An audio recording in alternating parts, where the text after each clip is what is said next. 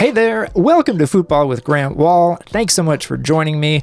Our interview guest today is Brendan Hannan of Skylark. Before we get going, you can sign up for a subscription to my writing site at grantwahl.com. It has all my writing, including magazine style stories and on site coverage of the men's and women's game. That's grantwahl.com. Now, here's my interview with Brendan Hannan.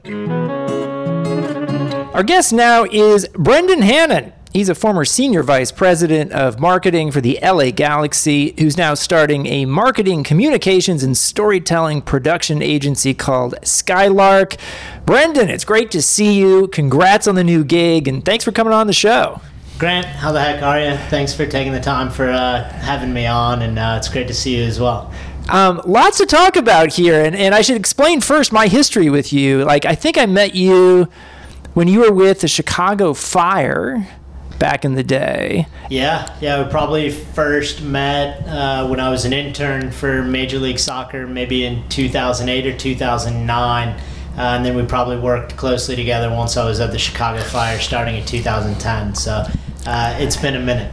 Yeah, no, you contacted me in New York, and I think we had lunch uh, in New York back in the day. But um, I always uh, found you to be, among other things, tremendously good to work with uh, at all of your places, including the Galaxy. And uh, you returned emails faster than anybody I've ever met in this job, which I, I always wanted to ask you is that like, um, did you have some secret code set up to do that? no, I. I think somewhere along the way, I just, I mean, I think one of the things that I always wanted to be was easy to work with. Um, I wanted the players to think I was easy to work with. I wanted the, the journalists and the media to think I was easy to work with, and I wanted the uh, staff that I was collectively working with to, to think that I was, you know, responsive and, and somebody who's relatively uh, uh, amenable to, to all situations. Uh, when it comes to, to responding to emails, that's maybe just like a bit of a golden rule situation for me. Um, I always want sort of people to respond quickly to me, and so uh, I, I, probably um, took some level of pride in that. In that, when a, an email came through, and um, you know, I'd love to say that it was just for you, Grant, uh, but uh, but I tried to be that that quick and that responsive with uh, with almost everyone. So you did obviously do much more than that uh, in your jobs over the years, uh, and I have questions about that. And also, too, uh, you know, you worked with some very, very prominent athletes David Beckham, Zlatan Ibrahimovic, Landon Donovan over the years. And so I'm, I'm curious to hear some stories about that. Yeah. Um, but first off, here, you have a new company. Why did you name it Skylark? Uh, well, decided on the name Skylark um, after some level of deliberation, but uh, my business partner, a guy, Mark Liskevich, and I sort of uh, both got our starts in, in soccer. He was working for the U.S. Soccer Federation, and I was working for the Chicago Fire at the time. Um, and there's a dilapidated dive bar uh, in Chicago called Skylark. and we enjoyed going in there and um, uh, taking advantage of some uh, cheap libations. And, and we sort of thought, from a business perspective, um, I think that uh, I like to think of businesses sort of uh, like patrons at a bar. Um, everybody's got a different order. Uh, and I always felt that way, especially when I worked with, with players. Um, you know, Landon Donovan's got a different order than Steven Gerrard's got a different order than Omar Gonzalez, than Robbie Keane. And so uh, I think what makes a, a good press officer and, and ultimately someone who's good at marketing as well is uh, being able to understand what that order is and tailor each sort of situation to that person. And so I think what we've tried to you know accomplish is how can we tailor uh, each solution for um, a specific problem. Um, and so understanding that you know some of that is a little bit like a bar, and so uh, we don't want it to be, you know, too much of a dive bar, uh, but but I think that that sort of informed some of our thinking uh, as we've, you know, uh, Mark worked for the NFL and has uh, won a couple of Emmys, and, and as I've had the opportunity to sort of grow in my career. And so um, we thought Skylark was a good name that was sort of uh, rooted in our past, but also uh, something that we really wanted to be uh, looking towards our future as well. And what sort of projects are you going to be working on? And I assume some of them will be in soccer. Yeah, I think I think that we'd love to continue to, to be rooted in, in soccer. I think that it's a game that um, both of us are incredibly passionate about. Um, I know that it's something that uh, I've worked in professional soccer for the, the last 15 years, and I've been tremendously lucky uh, to be given a lot of these opportunities and uh, build a lot of these connections. So I hope to continue to sort of uh, lend my experience and expertise in this space. Uh, we also want to be doing things, uh, I think, across sports and entertainment. Um, we've got some opportunities right now where we're doing uh, some marketing and brand storytelling for a liquor company. Um, we're working on some documentary sort of uh, higher level production work um, in the world of sports. Uh, this specific one is in the world of volleyball. and then we've got some uh, pickleball ventures, and we've got some other, um, you know, sort of crazier uh, ideas that, that we're trying to see if we can push over the line. But um, uh, as much as we can stay sort of, I think, founded in, in soccer and uh, in sports, I think is is exciting for us. But but also being able to be creative and uh, do some storytelling. Um, outside of sports and uh, in and around brands, I think is uh, will be our sweet spot. Nice. Um, and is that basically what all you did in your job when you were with the Galaxy? Yeah, um, my job with the Galaxy, I think, uh, uh, over time uh, continued to evolve. Um, and, and I really enjoyed that about it. Uh, Chris Klein was fantastic in, in terms of giving me additional opportunities and continuing to sort of grow my scope. Uh, at the end with the Galaxy, I oversaw marketing, communications, digital, broadcast, uh, events, operations, um, and fan engagement, uh, which was a, uh, a great opportunity to work with supporters and to sort of uh, continue to engage in the, the passionate support that the LA Galaxy had. We were able to put in safe standing, and so there was parts of the job that were geared towards you know architecture and um, adjusting a certain part of the stadium. Um, but yeah, the sweet spot for me, I think, was always uh, the marketing, communications, digital broadcast side. Um, I always uh, you know, levitated towards those things and had great people on our team and was able to I think, push the creative envelope when it came to uh, game presentation and fan experience and these these ways in which we could um, better engage our fans in stadium and, and also in the LA community. And what years exactly were you with the Galaxy? I was with the Galaxy 2013 uh, through 2021. I left last February. Uh, so I came in just after David Beckham left uh, had some great opportunities to work with him uh, when he came back to the club, probably most uh, specifically around the, the David Beckham statue that we put in and uh, a fun prank that we got to do with James Corden. Um, but yeah, the it, it, was an incredible run, I think, to to come in and uh, sort of be able to be at the helm of a club. Um, once Beckham had left, and to be able to work with someone like Bruce Arena, um, and, and, you know to have experiences where you know in 2014 uh, was at LAX and Landon Donovan pulled me aside and said hey I haven't told anybody else this but I'm retiring at the end of the year and I want you to plan everything um, and so for someone like me who uh, I think Landon and I are around the same age you know for someone like me who you know grew up watching Landon in 2002 and uh, you know, being somebody in the soccer space who I thought very highly of, to to be sort of be given that charge, I think was. Uh, uh, you know, these were opportunities that, that I was extremely grateful for and tried to make sure that uh, I answered emails quickly and, and did everything that I could to uh, bring those moments to life for as big of an audience as possible. For any listeners who haven't seen it, could you describe the the Beckham statue fun on Corden show? So uh, th- this one was a unique one, and I think sort of stemmed from a great relationship that we had with with James Corden. Um, and I think the relationship that James Corden has with, with David and, and his team. Um, we were actually shooting a, another um, we were shooting a, a piece with Zlatan Ibrahimovic um, that ended up having to get canceled uh, because uh, Zlatan got ill on the shoot. Um, and so before he left, I was able to uh, sort of pitch James on this idea uh, that, that, you know, James said we should prank David.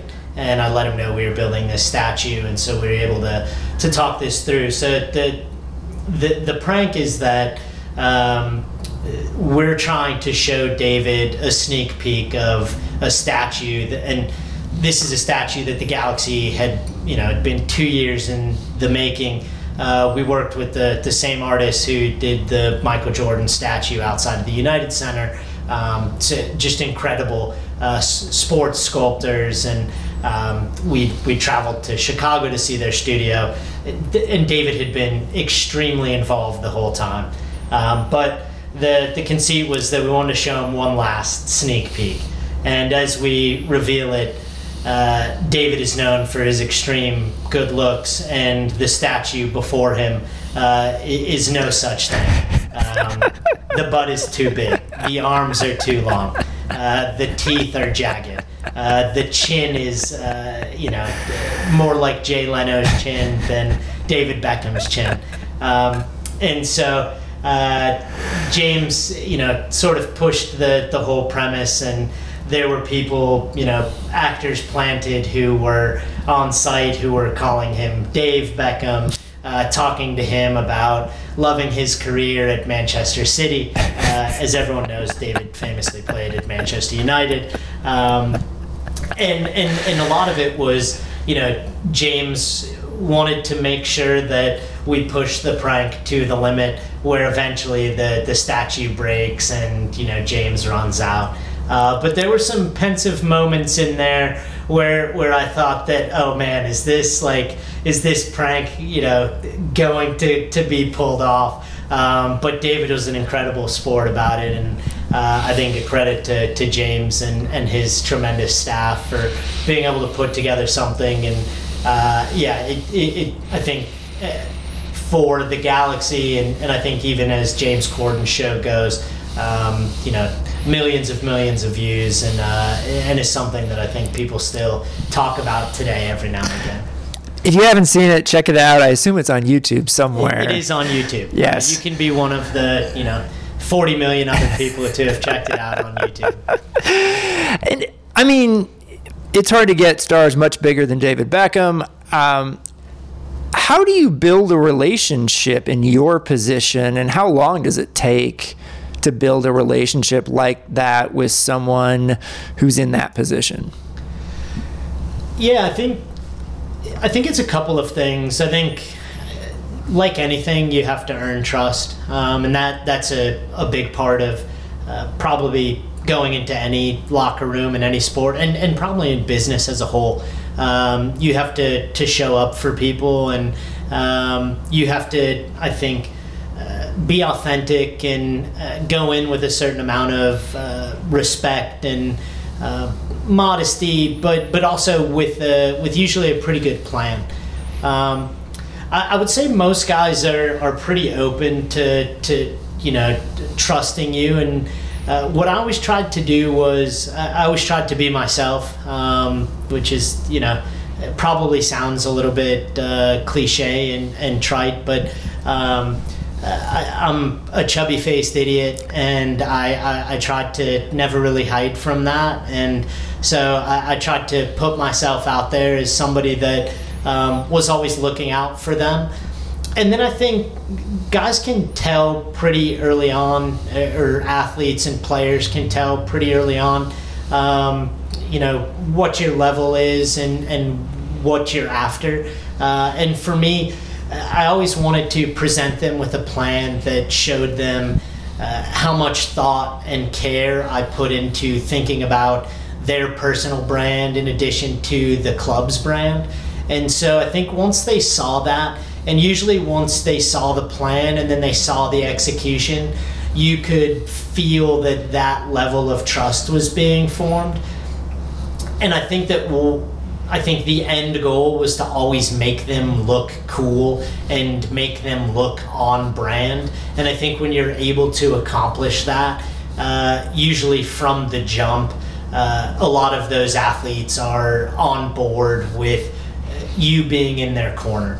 I think another thing that I really had going for me at the Galaxy is that after the president and the general manager, you know, Chris Klein and you know, Bruce Arena in a lot of cases, uh, or Jovan Kirovski, or uh, some of these other folks involved, and the, the head coaches.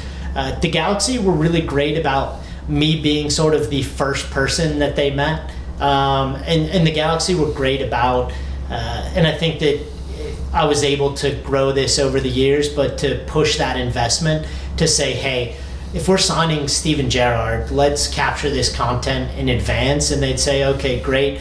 Why don't you, you know, Bruce and I have already met with, with Stevie. Why don't you go next? And you explain to them what the expectations are. And you present this plan to them. And so I think when they see that the level of the organization is bought in on, on you and your uh, probably largely silly ideas, uh, I think that the, those athletes also are able to get on board pretty quickly as well. Zlatan Ibrahimovic has sort of a persona unlike any other soccer player I can think of. And it's very him, you know, like I, I kind of know what that's about now and it makes me laugh and, and all of it. Um, how different is it when you're trying to establish relationship with Zlatan than with a Beckham or a Donovan? This will probably surprise a lot of people. Um, Zlatan is the easiest, most professional player I've ever worked with. Um, he is larger than life, but he is he is human. Um, he's a he's a father. He's a uh, you know he's a footballer, but I think he gets along well with with most people on a on a base level, and um, he was a I can't say enough good things about him as a professional. Uh, he understands timelines. He understands um, production schedules. He, he's he's a pros pro, and you know, is there some level of pushback? Yes, and um, you know, does Zlatan always want to be on the cover? Uh, yes, and and largely he deserves to be. Um, but when it when it came to working with someone like that, I think I was probably fortunate to have been able to, to cut my teeth with with Landon or learned some specific lessons from Stevie or you know had Robbie Keane tell me no but always say yes. Um, and, and to have I think you know a number of people you know sort of push you along the way. And so um, but yeah, Zlatan is is larger than life, but but I think he's larger than life in all of the ways that I think some people find to be uh, negative at times. I think that he's larger than life in all of the positive ways as well, in terms of I think how he goes about his business and. Uh, he's a tremendous person, and I, uh, I, I was very grateful for the opportunity to work with him. I do have to ask though, did the thing that Zlatan got ill on on the Corden thing with was that because of what he was doing on Corden, or or so, or should I ask? You know, um, I don't know how much of this can be revealed, um, but it actually sort of probably speaks to Zlatan's character even more. Um, the the incident on Corden was that the conceit was that. Uh, players get injured sort of easily, and hopefully, I'm not giving away a sketch that they're going to be doing at some point. Um, but this idea that um, you know sometimes a soccer player may embellish their injury, and so part of uh, I think what the issue was is that they asked Zlatan to roll around on the floor a few times, and Zlatan doesn't dive uh, largely and doesn't roll around on the floor, and so uh, I think similar to. Um, you know, Zlatan after his knee injury saying the only person that could hurt Zlatan was Zlatan, and this was a similar situation. The only person that could make Zlatan get sick was Zlatan, uh, and it's it's because they had him uh, roll a number of times uh, out of the frame. Um, and to, to his credit, he he continued on, um, and uh, he you know he did his best while still uh, having to have a few stoppages of play, um, and eventually, uh, I think we, we we called it off. Um, but he, he was a pro's pro. But yeah, the only thing that, that could hurt Zlatan that day was Zlatan.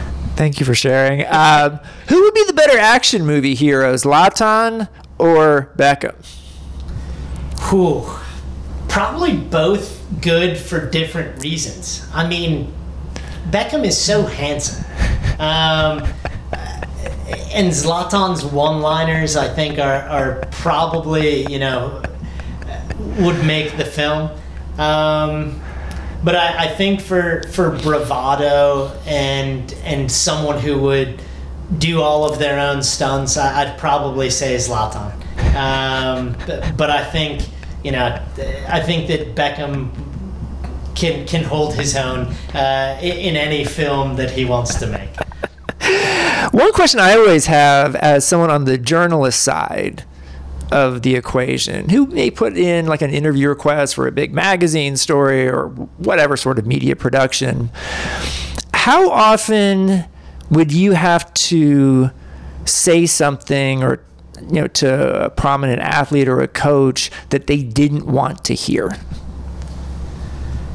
Um, I think it's a balance with all of that. Um, yeah, I mean, sometimes people don't want to hear that someone wants to talk to them. Um, but I think that everyone understands that, that that's a part of it. Uh, and I think that, um, you know, I think a lot of it is just being able to have those conversations um, and talking through those things in advance. Uh, I think everyone appreciates their point of view being heard.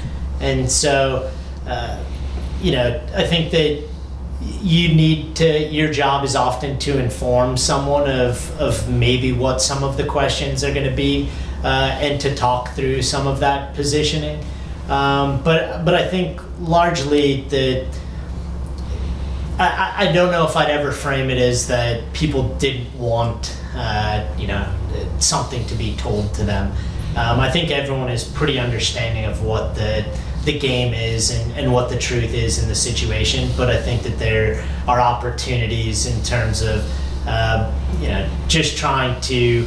I think honesty is always going to be key, and you have to have those conversations. And sometimes, uh, sometimes I think it's more going back to them and saying, "Hey, here's something that you probably could have said better in this situation," um, rather than telling them something that, that they didn't want to uh, be told.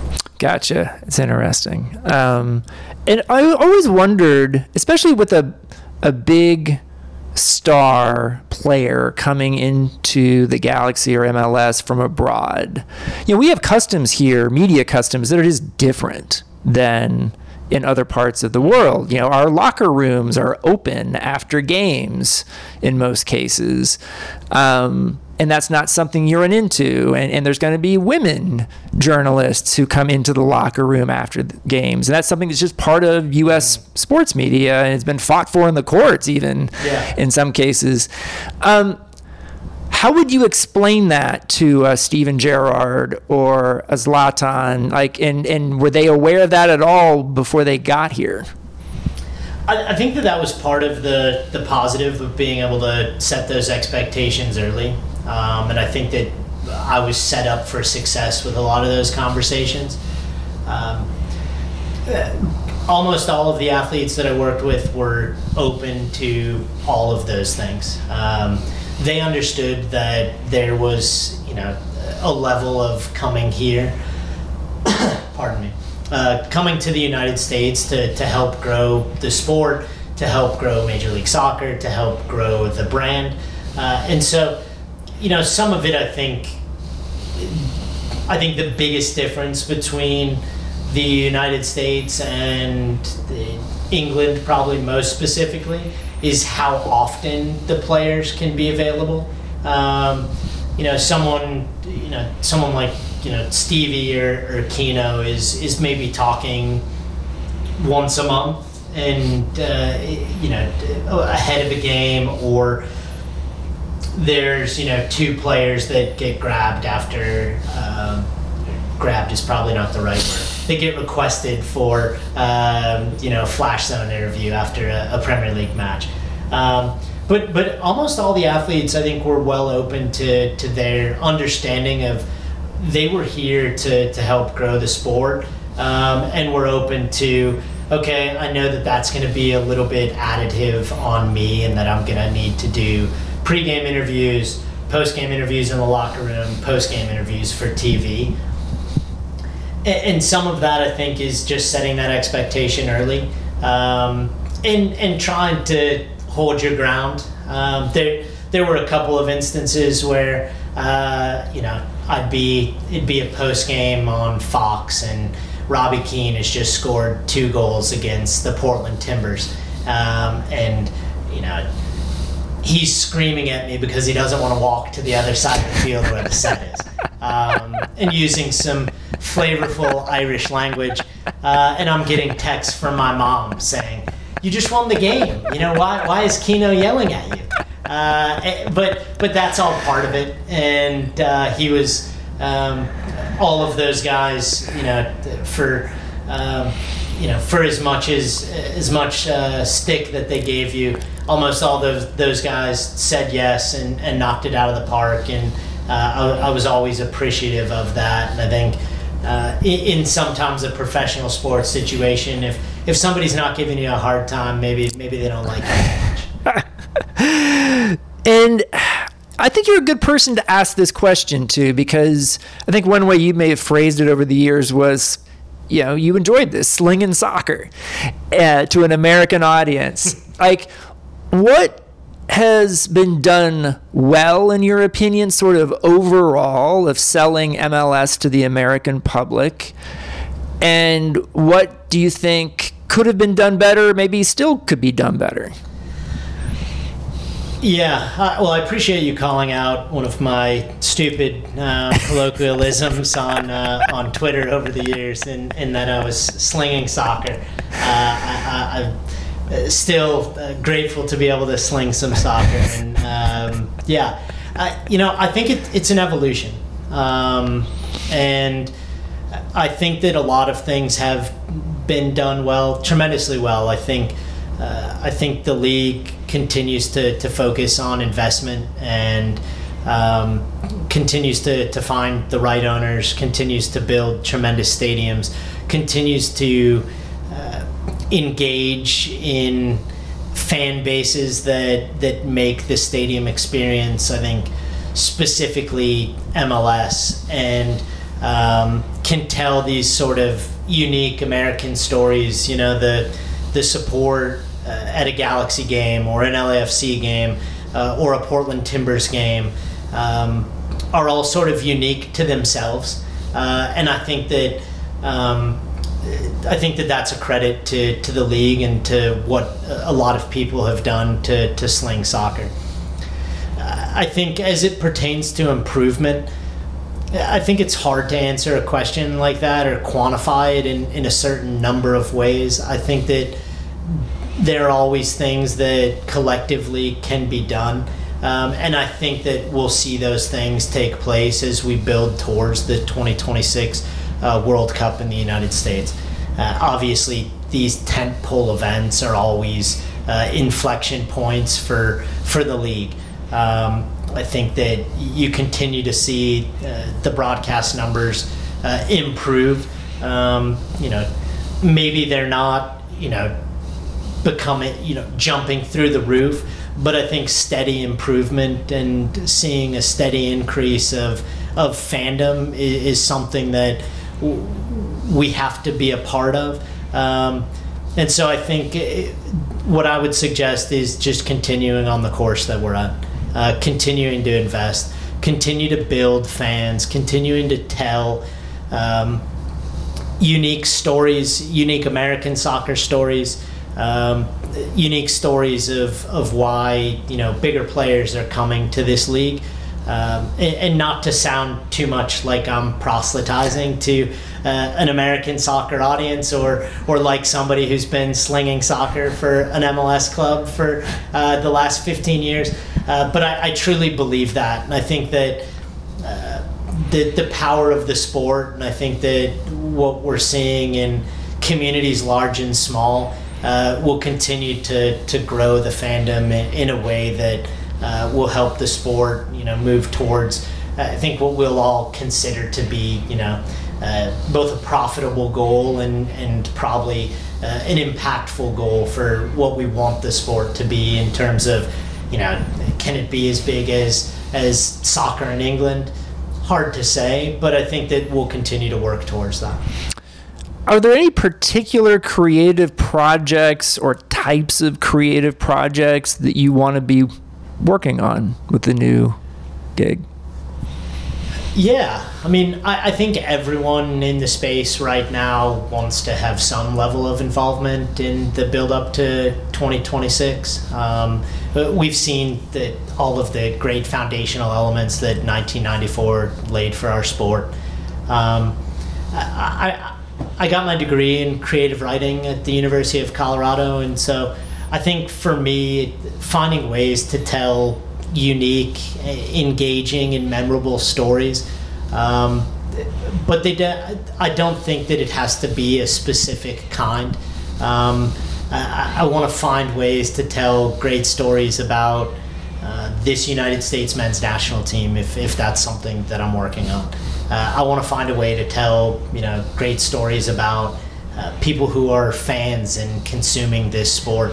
Um, and then I want to tell, you know, I think find interesting ways to, to showcase the trials and tribulations of, of what uh, people are going through and, and how I think this sport is, uh, in the end, enriching them or, or, telling, you know, making their life better.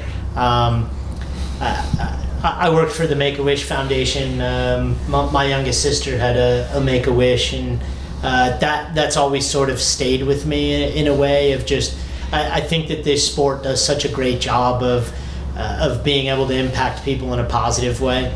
Um, and so I think finding ways to continue to do that I think is important to me as well.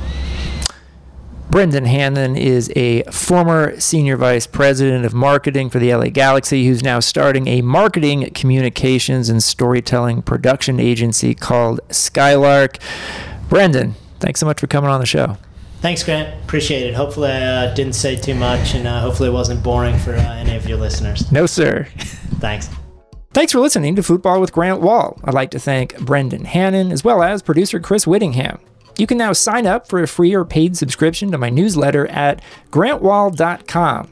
The best way to support my work is by taking out a paid subscription. See you next time.